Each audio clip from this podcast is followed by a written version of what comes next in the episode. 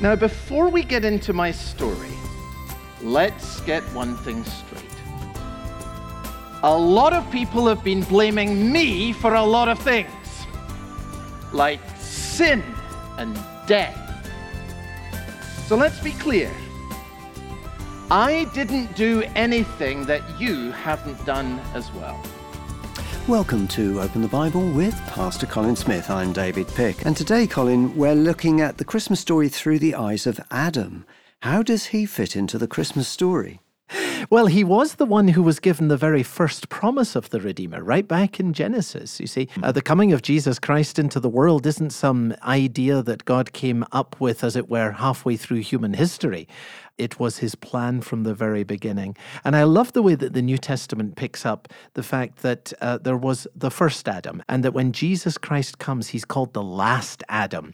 And what the first Adam lost for us in his sin, the last Adam restores for us through his righteousness. That's a marvelous theme in the Bible. So it shines a whole floodlight into the glory of the Lord Jesus Christ. So, to go back a bit, don't we have the right to blame Adam for and death? Well, the Bible does say, as in Adam all die. So it definitely has come from him. But uh, here's the point if Adam was the only one who had sinned, we might have some cause for complaint. The reality is that we mimic and repeat. His sin in our own experience, his sin is ours, uh, not only in the sense that it is counted as ours because we're in him, but because we got plenty of it of our own. And that's why we need a Redeemer. And today we're in the first book of Corinthians and chapter 15 as we begin Adam's story. Here's Colin. Well, I am delighted to be here with you today. I've heard some great things about this congregation from some of the friends who visited you in past years before. I tell you, you've had some remarkable guests over recent years as you've celebrated Christmas here uh, John the Apostle and Old Man Simeon. And then you had my pal Abraham last time, and uh, he was telling me about it. Of course, when he comes to speak, he, he always goes on about how he lived 4,000 years before you and 2,000 years before Christ. Let me tell you, that's nothing. He likes to talk about uh, how he lived to be 175, and you might be impressed by that. I'm not. I lived to the grand old age of 930. Though I have to admit, I did have the distinct advantage of living before the flood. Now, before we get into my story, let's get one thing straight. A lot of people have been blaming me for a lot of things, like sin and death so let's be clear. I didn't do anything that you haven't done as well. So I'll take my share of the blame, but you need to do the same. So don't be picking on me after the service. By the way, as I came in, I saw your pastor had left a little note for me in his office. He, I thought I'd read it to you. Here's what it says Dear Adam, Welcome to the orchard. Our people are very kind and they won't blame you for everything. I, I like that. we don't like preachers who talk too much about themselves. So please talk about the one who is greater than you. P.S. Don't speak as long as I do. Remember, it's Christmas. Well, let me tell you about the one who is greater than me by far. I got three things to say about him today. Number one, Christ was born into my line. Now, you might remember, if you have a very good memory, that when Abraham was here, he would have talked about Matthew's gospel. Abraham's always going on about Matthew's gospel because Matthew traces the line of Jesus Christ back to Abraham. And Matthew does that, of course, because Matthew presents Jesus as the king of the Jews. So Abraham's always on about Matthew, but I like the gospel of Luke because Luke traces the line of Jesus all the way back to me. And he does that because Luke presents Jesus not only as the Messiah for the Jews, but as the Savior for the world. The angel said at his birth that it is good news of great joy for all people. Christ has come as the Savior for all branches of the human family. Now, I hope you're listening carefully because I said that Christ was born into my line. I did not say that he was born from my line. You see, the Savior came to us, he did not come from us. Everyone ever descended from me failed like I did. He did not come from me, he came to me. See, here is the beauty and the significance of the virgin birth. This is why God spoke about the offspring of the woman. If he had come from my seed, he would have carried with him my sinful nature, just like all of you. But he was born of a virgin, which means that he was fully man, and yet he was without sin. Only God could accomplish something so glorious. Christ was born into my line. The Savior did not come from us, but He did come to us. And then here's the second thing that strikes me as I think about Him that this Lord Jesus Christ triumphed where I failed. You see, the Gospels tell us that Jesus was tempted just as I was, but the outcome was totally different. I faced the tempter in the garden, he faced the tempter in the desert. Uh, when I faced the tempter, food was all around me, hanging off the trees. When he faced the tempter, he was hungry after days of fasting. In the garden, it was the tempter who came looking for Eve and for me, but in the desert, it was Jesus who stalked the tempter. But here's the thing to get hold of in the garden, I failed. In the desert, he triumphed. For the first time, a man stuck it to the devil. Someone has said it in these words that I rather like. O loving wisdom of our God. When all was sin and shame, a second Adam to the fight and to the rescue came. O wisest love that flesh and blood, which did in Adam fail, should strive again against the foe should strive and should prevail. Folks, here is good news today that Jesus Christ triumphed where I failed, where all of us have failed. Here now is a man over whom Satan has no hold.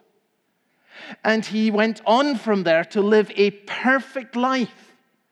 And then he went to the cross and he laid down that life as a sacrifice for all of our sins. On the third day, he rose again, and today he is exalted at the right hand of the Father in heaven. Now, friends, most of you know that. But some of you might have wondered how is it that the death and the resurrection of Jesus Christ can actually make a difference in my life today? And if you have asked that question, I think that I can help you with the answer. See, we read a few moments ago this marvelous statement as in Adam all die.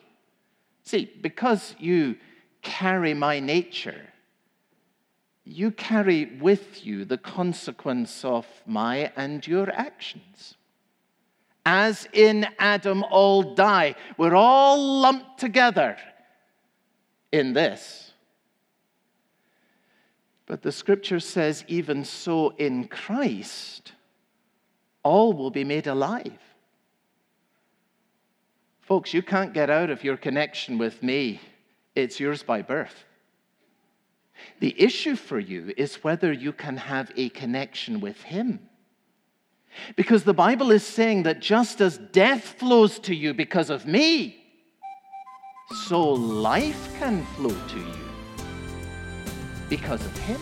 You're listening to Open the Bible with Pastor Colin Smith and Adam's Story. It's part of our larger series, Christmas Stories, and if you've missed any of the series or you'd like to hear any of the messages again, you can go online, come to our website, openthebible.org.uk, and you can listen to any of our previously broadcast messages. You can also find them as a podcast. Go to your favourite podcast site and search for Open the Bible UK. Back to Adam's story now. Here's Colin. Now, I want you to see this in the Bible. I don't know if you knew this, but some of the richest theology in all of the New Testament involves the wonderful comparison of me and what I did and Christ and what he did. Did you know that? Turn with me in your Bible just to one place today, and that is Romans chapter 5, because I want you to see this clearly. It's wonderful. Romans in chapter 5. And if you look there at the end of verse 14, Romans chapter 5, and at the end of verse 14, you'll see that Paul mentions me by name and he says something absolutely remarkable. The end of verse 14, Romans 5, he speaks about Adam, who was a pattern of the one to come, that is Christ. Paul says, I was a pattern of Jesus a pattern of Jesus. In other words, he's saying there's a similarity between what I did and the effects of it and what Jesus did and the effects of all that he has accomplished. In other words, he's saying the way that I messed everything up and the way that Jesus puts everything right works on the same pattern. In the same way as my actions as a single man changed everything for everyone descended from me, he's saying the action of Jesus Christ as a single man, the God man, can change everything for everyone who's related to him. It's the same pattern. You see what he's saying? I can hardly believe that this is said about me, that I was in that sense a pattern of Jesus who was to come. Now, look at verse 18 because he explains it even more clearly there. Look at what he says. Just as the result of the one trespass, that's what I did, just as the result of what I did was condemnation for all men, so the result of one act of righteousness, verse 18, that's what Christ did in his life and his death and his resurrection. The result of that one act of righteousness was justification that brings life for all men. You see what he's saying? My sin brought condemnation for everybody. Jesus' righteousness brings life. My sin brings death for all who are in me. Jesus' righteousness brings life for all who are in him. Condemnation is yours, friends, because you are in me and I am in you.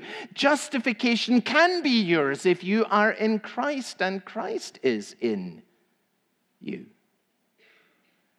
And just in case we haven't got it, do you see? He says exactly the same thing again in verse 19. He just says it in a different way. Verse 19 Just as through the disobedience of the one man, that's me, so, through my disobedience, notice what he says many were made sinners. Yeah, I, have got to just make the point again here. Don't run away with the idea that you can blame me for everything that's wrong. You're a sinner too. You may say you're a sinner because you've got what was in me in you, but you've done plenty to merit the title on your own account. Through the disobedience of one man, many were made sinners. So also through the obedience of the one man, that's Jesus Christ, the many will be made righteous. You see what he's saying? It's the same pattern. You've got me in you, and that makes you a sinner. You need Christ in you, and he will make you righteous. So, hope hangs for every one of us on having a connection made between you and Christ. And the obvious question is then, well, I see how I'm bonded to Adam. We're, we're all of the same stuff in human nature here. But how do I get bonded to Christ? Listen, you have me in you by nature. You can have Christ in you by faith. The flesh binds you to me, faith will bind you to Jesus Christ. Faith is the bond of a living union with Christ by which all that He is and all that He has accomplished becomes yours. So that even as death is at work within you, so life is yours through Jesus Christ for all eternity. You see the pattern. The sin that is in me became yours by nature. The righteousness that is in Jesus can become yours by faith. It's not in you, you receive it from Him. And if you'll look with me at just one more verse in this wonderful passage, verse 17, he talks about how you have to receive this gift. Look at verse 17. If by the trespass of one man, that's me again, death reigned through that one man, how much more will those who receive God's abundant provision of grace and the gift of righteousness, how much more will they reign in life through this man, Christ Jesus? You see what he's saying? Those who receive Oh, death comes to you through me by nature. But life can come to you by grace through faith. You have to receive God's abundant provision of grace. He says it right there. You have to receive it. It's offered to you as a gift, this abundant provision of grace and this gift of righteousness, but you have to receive it. And nothing matters more than this, friends. You have me in you by nature. You need to be one with Him and have Him in you by faith. You must receive the gift of God's abundant provision. You must receive this gift of righteousness. And this gift becomes yours by faith in His Son, Jesus Christ. That is why Paul says, at its simplest, Believe on the Lord Jesus Christ and you will be saved. Why? Because believing unites you to Jesus Christ. That's what faith does. And when you have that union with Him, all His righteousness becomes yours. It is counted as yours in Him. And that's why when you're in Christ, friends, you have the most marvelous, marvelous future. I can't begin to tell you about the joys of life in the paradise of God, but I can tell you this that if you are in Christ, they will all be yours. As in Adam all die, even so in Christ, all those in Christ will be made alive. So I am so grateful that I am a man in Christ that I was able to hold on to that promise that was given right back at the beginning of time and look forward to the Savior who came for me and all before him who believed and looked for the mercy of God through him. And now here you are, 2,000 years after his coming. I hope that you too will embrace this Savior and receive his righteousness because you don't get it from me. You can only get it from him. You know, there's one last thing that I want to say before I go. People sometimes ask me, Adam, how do you deal with the regret? Hmm. It's a good question.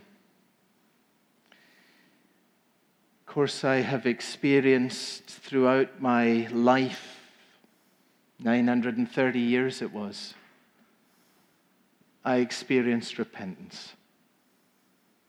You never have faith without repentance. You never have repentance without faith. The longer the years went on, the more clearly, actually, I saw the devastating effects of what I had done, not only on myself, but on other people, especially people I loved. If you experience regret because of a great failure in your life, let me tell you, I, I, I know about that. I know about that. But I've come to see something else that I want you to hold on to today. Jesus said, The one who has been forgiven much loves much. And I'll tell you, that has gone very, very deep in me. I've come to see this from the perspective of heaven now. That I love Jesus Christ in a way that I never could if I had remained innocent all of my life. I have experienced mercy. I have discovered grace. And, friends, just looking at the big picture, I've begun to see this, and it's a thought that staggers my mind. A redeemed creation will glorify God forever more than an innocent one ever could. I think that's why the Bible says that the angels long to look into the mystery of our salvation. That God would have taken our flesh. That mercy and grace and justice should have been revealed in an incomparable way on the cross and through his resurrection. So that forever and forever, as God wipes all tears from our eyes, the redeemed creation will sing in wonder. Worthy is the Lamb who was slain for you and for me. Let the greatest failures of your life lead you to love Him more and to savor mercy and to savor grace. And may God bless you. And we hope that this Christmas you'll be enjoying the grace and mercy of God. You're listening to Open the Bible with Pastor Colin Smith and a message Adam's Story, part of our series Christmas stories. And if you've missed any of the series, or if you'd like to go back and listen to any of them again, you can do that by coming online to our website, openthebible.org.uk. You can also find the messages as podcasts. Go to your favourite podcast site, search for Open the Bible UK, and subscribe to receive regular updates. Open the Bible is supported entirely by our listeners, and this month, if you're able to begin a new donation in respect of Open the Bible in the amount of £5 per month or more, we'd love to thank you by sending you a book. It was specially chosen by Colin Smith, and it contains prayers for some of Colin's favourite writers Thomas Watson, John Bunyan, Isaac Watts, Charles Spurgeon, and many others. The book's called Valley of Vision, and it's our gift to you if you're able to set up a new gift to Open the Bible of £5 per month or more. Full details on our website, openthebible.org.uk. You've been listening to Open the Bible with Pastor Colin Smith, and from Colin and from myself, David Pick. I hope you'll be able to join us again soon.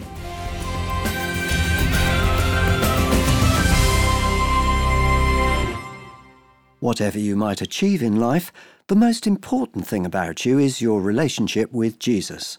Find out why next time on Open the Bible.